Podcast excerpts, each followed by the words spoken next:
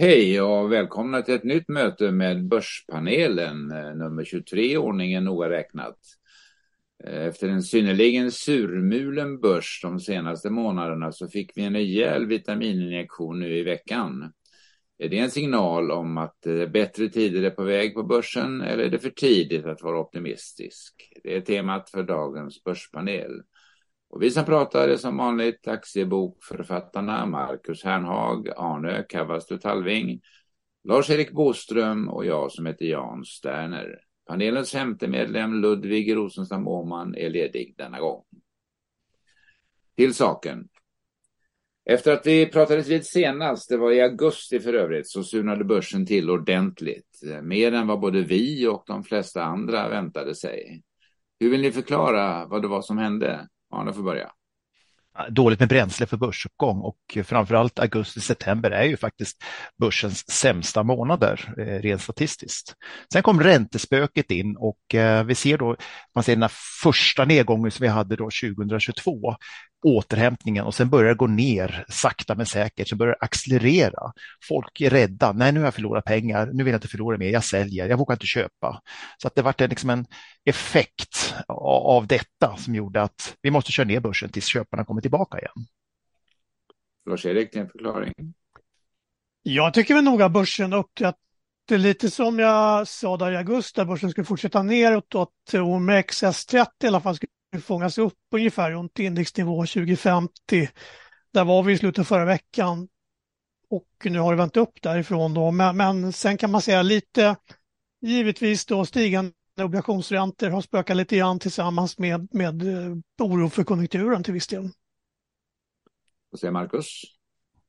Eh, jag ser det som att det var förnyad ränteoro som gav en avslutande panikfas för många tillväxtaktier. Drar ni några fler slutsatser om vi tittar i backspegeln, Arne? Ja, jag tycker det är gamla vanliga att eh, köp när folk är rädda. Eh, var rädd när folk är giriga. Eh, nu när det har gått ner här, det är mycket som har fallit ner ganska kraftigt. Eh, kvalitet som full helt enkelt, eh, som har en bra framtid. Så att eh, jag skulle vilja säga, ja återigen som jag säger det här med börsen är intressant när andra är rädda. Bra, Lars-Erik, synpunkt? Ja, lite grann i backspegeln kan man ju nämna i, i närtid. Vi har ju haft en fortsatt geopolitisk oro, givetvis Ukraina, men nu senast i Mellanöstern. Många trodde att oljepriset skulle stiga rejält i samband med attacken 7 oktober från Hamas. Men faktum är att oljepriset nu ligger ungefär på, på samma nivåer som då. Och, och även om det är massor av tragik och lidande för människor har ju kanske inte konflikten mellan Hamas och Israel någon större ekonomisk betydelse. Eh, men det skulle eventuellt vara i samband med att det blir potentiella spridningsrisker då till till exempel oljeproducerade eh, länder i, i, i regionen. Ja, fortfarande ett stort frågetecken där såklart. Eh, vi går över till en mer handfast del, det vill säga vi har precis hunnit med en ny rejäl bunt kvartalsrapporter och vad kan vi dra för slutsatser från alla dem? Eh, Marcus brukar vara en kvartalsbitare. Eh, vi ser nu att eh, orderingången för de stora industribolagen börjar ju till slut sjunka. Då tittar jag på den organiska orderingången, det vill säga justerat för valutaeffekter och förvärv. Både Atlas Copco och Sandvik redovisade där negativa siffror under tredje kvartalet men inte med mycket alls. Eh, Alfa Lavals organiska orderingång var dessutom fortfarande positiv. En slutsats eh, jag drar är att lågkonjunkturen uppenbarligen är på väg eh, och att det nog ändå inte behöver bli så farligt. Arne, du läser också rapporterna noga. Ja, det är på gränsen till trendbrott här kan man säga. Ungefär 70 procent av bolagen på large mid small har rapporterat. Jag skulle säga 0 procent 50-50 och 0 procent det är alltså rapportreaktionerna, hur de har tagits emot rapportdagen. Så snittet av alla rapporter är 0 procent. Och vi kan se då förra Q2 i juli, då togs snittet emot på minus 1,13 per rapport. Och ser man nu så är det 22 bolag som har stigit mer än 10 procent och 25 som har fallit mer än 25 procent. Och ungefär lika många bolag tas emot positivt som, som negativt. Eh, ser man de sju senaste rapportperioderna så är det bara en period som har slutat med positiva rapportperioder och det var återhämtningsvågen som vi hade då i höstas. Och nu har vi på nollan. Intressant. Man kör inte ner börsen på, eller bolagen på rapporterna längre. Strålande statistik, Arne. Vad är dina generella slutsatser, Lars-Erik? Nej, men ganska blandade rapporter förvisso, men ungefär som, som väntade i det här konjunkturläget. Och jag håller med lite grann som tror jag Marcus som sa just att man ser att organisk tillväxt mattas av en del på sina håll. Då, men, men flera bolag lyckas hålla uppe vinstmarginalerna, framförallt hos de stora bolagen. Har ni hittat några enskilda ljusglimtar som vi behöver uppmärksamma lite extra? Vad säger Marcus? Eh, AAK tuffar på för fullt och eh, kursen bara stiger. Eh, vegetabiliska specialfetter verkar sälja extra bra just nu och det bör bli 15 året i följd med höjd aktieutdelning. Arne, ljusglimtar? Ja, många utbombade bolag som tjänar pengar, eh, de tas emot väldigt positivt eh, när rapporten kommer. Eh, ofta med 8 till 15 procent plus. Eh, vi har Nobia som, som igår, eh, vi har Adlife som ett exempel. Eh, det är positivt. Man tycker nu att nu är det dags att köpa de här utbombade aktierna. Vad tyckte du stack ut Lars-Erik? Nej, men man ser att det kommer bra rapporter på sina håll och, och um, alla man tyckte det kom en bra rapport där och kursen har fortsatt Eh, Marcus nämnde ju AAK till exempel. Även Atlas Copcos rapport var bra. Eh, eh, så generellt sett kan man säga att de stora bolagen och framförallt bankerna också haft bra rapporter. Sen har ibland reaktionerna varit lite så i samband med rapporttillfällena. Och motsatsen då, några negativa överraskningar, Arne? Jag är förvånad över reaktionen på storbank, att de föll så pass mycket. Även förvånad över Evolution som kom med ett fantastiskt eh, bra resultat, liksom Fortnox. Eh, bra välskötta bolag, men de fick smisk. Marcus, överraskningar på nedsidan? Ja, så alltså, när ett bolag väl får problem kan ju kursnedgången bli hur stor som helst. Att undvika bolag som riskerar nyemission förblir ju ett eh, givet råd. Det lönar sig ju i exempelvis eh, Viaplay och de negativa överraskningarna eh, gällande Intrums resultat verkar hålla i sig. Lars-Erik på minussidan? Ja, Skanskas rapport var ju svagare här än väntat eh, utan att för den delen sakna hopp. Och sen, sen kan man säga Ericssons rapport var inte jättebra och inte heller Telias då, men å andra sidan är det ganska mycket elände prissatt i, i kurserna på dem just nu. Då. All right. Eh, sen sist så har vi också sett en större nyintroduktion. Jag tänker då på lågpriskedjan Rusta det blir ju ingen större succé och det ser väl snarast ut som om introduktionskursen hålls uppe med lite konstgjord andning, det vill säga stödköp. Vilka signaler ska vi ta till oss eh, från den introduktionen? Vad säger Marcus?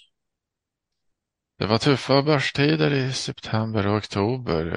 Jag tror det kommer att dröja innan nyintroduktionen blir heta igen. Sånt går nämligen i stora vågor i takt med börsens eh, riskvilja. Var det inte läge för introduktioner eller var det bara för dyrt? Nej, men att köpa ett konsumentrelaterat bolag för P är 26. Det finns ju annat, annat mycket godis på börsen. Nej, det är, för, det är för dyrt. Man måste sätta bolagen till lägre prislapp. För optimistiskt och för högt prissats, eller hur Lars-Erik? Ja, det, det, håller jag med om, trots att eh, Ruste är ett bolag som, som eh, tjänar pengar då, till skillnad mot vad som introducerat mycket under 2020-2021. Där gjorde ju tidningen Affärsvärlden en, en, en koll på nyintroduktionerna från 2020 och framåt. Och det visar sig att majoriteten av bolagen idag då handlas under introduktionskursen. Så det var ju mycket förhoppningsbolag som introduceras under den perioden då vi hade nästan nollräntor och, och eh, till stor del överoptimism. Så ska man sätta ett bolag på börsen idag bör det nog finnas en viss intjäning för att introduktionen ska lyckas, ska jag säga liten varningsflagga där för nya introduktioner. Vi vänder blicken framåt. Vad vågar vi hoppas på för resten av året? Enligt historiken så ska ju november och december vara årets absolut bästa månader på börsen. Och dessutom fick vi ju nu häromdagen en rejäl vitamininjektion på Stockholmsbörsen och samma lite oväntade glädjeskutt kom också på flera utländska börser. Eh, förklaringen ansågs vara uteblivna räntehöjningar av centralbankerna i bland annat USA, Storbritannien och eh, Norge. Vågar vi då tro att räntehöjningarna nu är över även i lilla Sverige? Och vad betyder det för börshumöret? Är det dags för bottenfiske eller är vi för tidigt ute? Den har lite att bita i och vem nappar först? Arne kanske? Ja, jag ska säga, vi är uppe på Taffelberget nu. Eh, det är ett berg som stiger och sen är det precis platt. Jag tror att vi befinner oss där och eh, eh, jag tror inte det kommer komma speciellt. Jag tror vi kan toppa eh, med räntan helt enkelt. Och det som brukar vara det är att när man väl toppar eh, med räntan så brukar det ta fem till åtta månader innan man får första sänkningen. Så att flat tror jag faktiskt nu. Vi, vi, vi ska gå på Taffelberget och sen så ska vi börja röra oss neråt. Och, vad säger eh, Arne? Vad säger Lars-Erik? Nej, men jag gissar att vi får en positiv avslutning på börsen i år här och, och eh, drivet av, jag gissar att vi har fallande långa obligationsräntor ett tag, även fast eh, korta räntor ligger still. Då. Sen tror jag vi hittar stöd från amerikanska börsen drivet av att de stora bolagen, Nasdaq-bolag som Apple, och Microsoft och Amazon kommer, kommer pinna på uppåt. Då. Sen skulle man kanske då behöva eh, se att trenden, primärtrenden i form av 200 dagars glidande medelvärde vänder upp. Då. Men jag tror ändå att vi har goda möjligheter att få en bra avslutning på, på börsen i år. Okej, vad säger Marcus? Är vi för tidigt ute? Alltså jag tror vi har sett räntetoppen. Med det sagt kommer ränteläget ändå att slå igenom successivt för fastighetsbolagen. Så det är nog en bit bort innan eh, centralbankerna börjar sänka för att de haft eh, höga räntor för länge. Fastighetsaktier börjar eh, trots stigande räntekostnader nog ändå börja locka mer och mer när räntan toppat och storbankerna kanske blir lite mindre lockande. Ja, ni får gissa på något som ingen brukar lyckas med och det är förstås räntan. Om vi nu har sett den sista räntehöjningen i Sverige, när kan vi då vänta oss att räntorna börjar gå ner igen? Arne? Ja, vi kliver på det där taffelberget och uh, börjar kliva ner hösten 2024. Hösten 2024, Lars-Eriks eh, kloka prognos. Nej, men de flesta centralbanker vilar ju på hanen nu. Möjligen kan Riksbanken höja 25 punkter till då, men, men i vart fall tror jag att, att sänkningar kommer, lite som Arne säger, en bit in på nästa år tidigast då.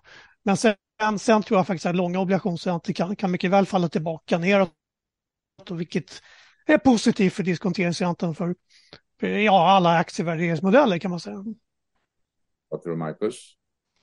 Gissningsvis eh, kommer första räntesänkningen under andra halvan 2024. Det är ju någorlunda eh, överskådligt perspektiv trots allt. Och eh, vilka bolag är då de största vinnarna på minskad ränteoro? Fastighetsbolagen eh, givetvis, men finns det fler, Marcus? Ja, alla tillväxtaktier och eh, riktigt högt skuldsatta bolag Lars-Erik? Nej, men tillväxtbolag och teknikbolag är väl det korta svaret. Korta svar gillar vi. Vi får en lång fråga istället. Eh, enligt eh, placeringsexpertisen och om vi ser det med Warren Buffett i spetsen så är ju bästa köpläget när ingen annan vill köpa, det vill säga ungefär som nu eller åtminstone för ett par dagar sedan. Och det behöver man ju inte vara särskilt smart för att begripa. Men därifrån till handling är en helt annan sak. Det handlar mer om klassisk börspsykologi. Varför är det så svårt att gå mot strömmen, börspsykologen Lars-Erik Boström? Ja, om man går lite djupare kan vi säga att de börspsykologiska reaktionerna handlar om vår överlevnad. Vi har automatiserade och omedvetna funktioner i hjärnan. I bland annat det som kallas amygdala som hanterar just flykt och rädslor och som ger starka impulser i, i farliga situationer. Och en farlig situation kan ju faktiskt även gälla dina investeringar. Så även om det inte är livshotande kan ju reaktionen i sig vara stark. Och när vi ser börskurser falla ja, samtidigt som nyhetsrapportering fokuserar på, på krig och elände signalerar gärna att du kanske borde agera och skydda dig. Vi kan också förklara det med ren imitation av andras agerande, lite flockbeteende. Vi litar ju gärna på gruppens beslut i perioder av just osäkerhet och svårtolkad information. Och man kan säga att gruppens kollektiva agerande på en börs återspeglas ju i utvecklingen för börsindexet som typ, ja, exempelvis OMXS30. Då. Och en fallande börs är ju då ett tecken på att alla andra är pessimister. Varför skulle du, just du eller jag vara optimist och köpa? Så det är psykologiskt och biologiskt svårt att gå emot strömmen och köpa när andra är pessimister. Men man kan säga också att det är viktigt att, att ta med sig att, att marknadens drivkrafter inte enbart är just ekonomisk information. Det är en kombination av ekonomisk information förvisso, men även psykologisk information och återkoppling eller snarare reaktioner på prisförändringar för finansiella tillgångar. Så det gör det ju ganska svårt och komplext att, att gå emot strömmen, men, men med, med träning så, så kan man lyckas skulle jag säga. Kloka ord från börspsykologen. Om vi då ska försöka summera lite grann då, om det nu är bottenfiske, eh, dags eller för tidigt eh, att eh, Eh, köpa. Vilka tips kan ni ge till den lyssnare som börjar bli lite köpsugen trots allt? Arne? Nej, jag tycker sådana signaler som att det är ganska lågt intresse för börsen just nu. Det är ofta positivt. Vi har haft också två år eh, med dålig börs, det vill säga att vi hade toppen nästan för två år sedan. Eh, tittar vi på First North så är det snart tre år sedan och 70 procent i nedgång ungefär. Eh, bra bolag har kommit ner värderingsmässigt och eh, ungefär 20 procent av bolagen ligger över MA 200. Det är bra signaler för för eh, börsen samtidigt som det ser ut som att räntan håller på att toppa. Samtidigt vill jag lägga in en brasklapp. Eh, olönsamma bolag som inte tjänar pengar, som är utbombade. Eh, det finns stor risk för att man köper, får en nyemission med på köpet så att säga. Så de skulle jag nog rekommendera att man undviker. Marcus, allmänna råd i dagsläget? Att börja köpa nu och framöver blir eh, säkert bra. Trenderna må vara neråt för många aktier än och känns det tufft kan du ju behålla lite eh, extra i kassan om du vill. Eh, sammantaget långsiktiga köp i bolag med stigande utdelningstrender lönar sig ju sannolikt förr eller senare. Lars-Erik, din generella syn? Nej, men jag tror att, att uh, man kan öka på risken här och, och eh, för den, den, som är lite försiktig kan ju faktiskt använda det man kallar stopploss uh, eh, som, man, som man kan lägga in i alla fall på vissa uh, nätmäklare och liknande. Då kan det vara så att du kan exponera dig för börsen men att du lägger en stopp lite, lite längre ner på 5-6 procent ner kanske någonting den stilen. Det gör ju att man kanske då vågar ta risken och, och kan skydda sig om man skulle få fel i sin analys. Och i och med att det ser ut som att börsen har vänt nu på viktiga nivåer så skulle jag säga att, att, att ehm, då borde börsen komma upp och gör den inte det då kan vi nog få ett fall eh, om vi går ner och, och går förbi de här nivåerna vi var förra veckan. Så då är det bra att använda just en stop-loss-teknik om man exponerar sig på börsen placeringar med helgardering med andra ord och eh, i grunden lite lätt positivt anslag och då frågar vi oss förstås, är det något som ser särskilt billigt ut och extra köpvärt eh, där ute just nu? Marcus, du brukar ha lite tips. Ja, ett tips är ju IT-konsultmäklaren Ework. Vi har ju redan sett en rejäl uppstöt sedan rapportraset. Jag tycker ändå att det lockar långsiktigt som investering. Vi får en bred slagsida mot IT. Det är fortfarande hög direktavkastning och stigande utdelning. Eh, sen får vi komma ihåg att det, det går lite trögare för verksamheten nu och troligen ett par kvartal till. Eh, men eh, bolagets effektiviseringar och digitaliseringen eh, bådar ju gott på sikt. Eh, sen tycker jag även att vi kan ta upp Latour Eh, investmentbolaget har ju flera innehav med tillväxtaktieprägel och nu kanske det vänder för sådana aktier. Eh, tre av portföljinnehaven som gynnas eh, då är kvalitetsbolagen HMS Networks, Sweco och norska Tomra. Bra. Arne, har du några favoriter? Jag är en stor fan av investmentbolag och ett investmentbolag som jag tycker sticker ut lite grann nu det är Crades. Man handlar på premie 3 eh, Snittet de senaste fyra åren är 30 procent. Sen tycker jag även eh, bolag med god historik av vinsttillväxt är intressanta. Och där har vi då Nibe Evolution, Fortnox, Indutrade, Lifco, Lagerkrans och OEM.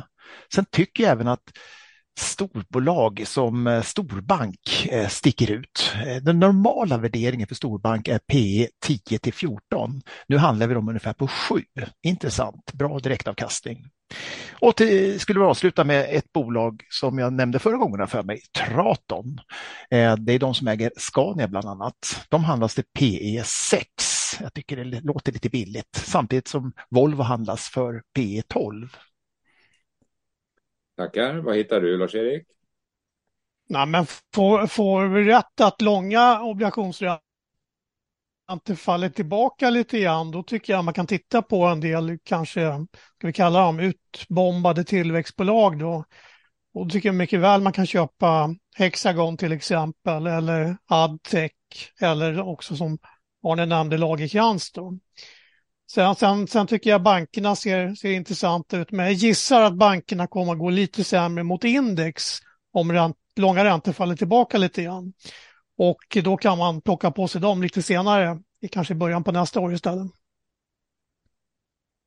Har vi en hel radda kloka synpunkter och eh, aktuella tips. Eh, låt oss då till sist bara ge en liten sedvanlig bonus till dig kära lyssnare. Det lackar ju så sakteliga mot jul och eh, du som vill ge en extra nyttig och förhoppningsvis inkomstbringande julklapp kan med fördel välja någon av våra utmärkta aktieböcker. På sternersforlag.se, sternersforlag.se får du under hela november 20 procents julrabatt på alla böcker utom de med reapriser. Rabattkoden är då förstås jul23, alltså jul 2 3 sammanskrivet, jul23. Och den gäller bara på sternersförlag.se. Så passa på och lycka till med aktieaffärerna. Med det säger vi tack och hej och vi hörs på det nya året igen, om inte förr. Ha det gott!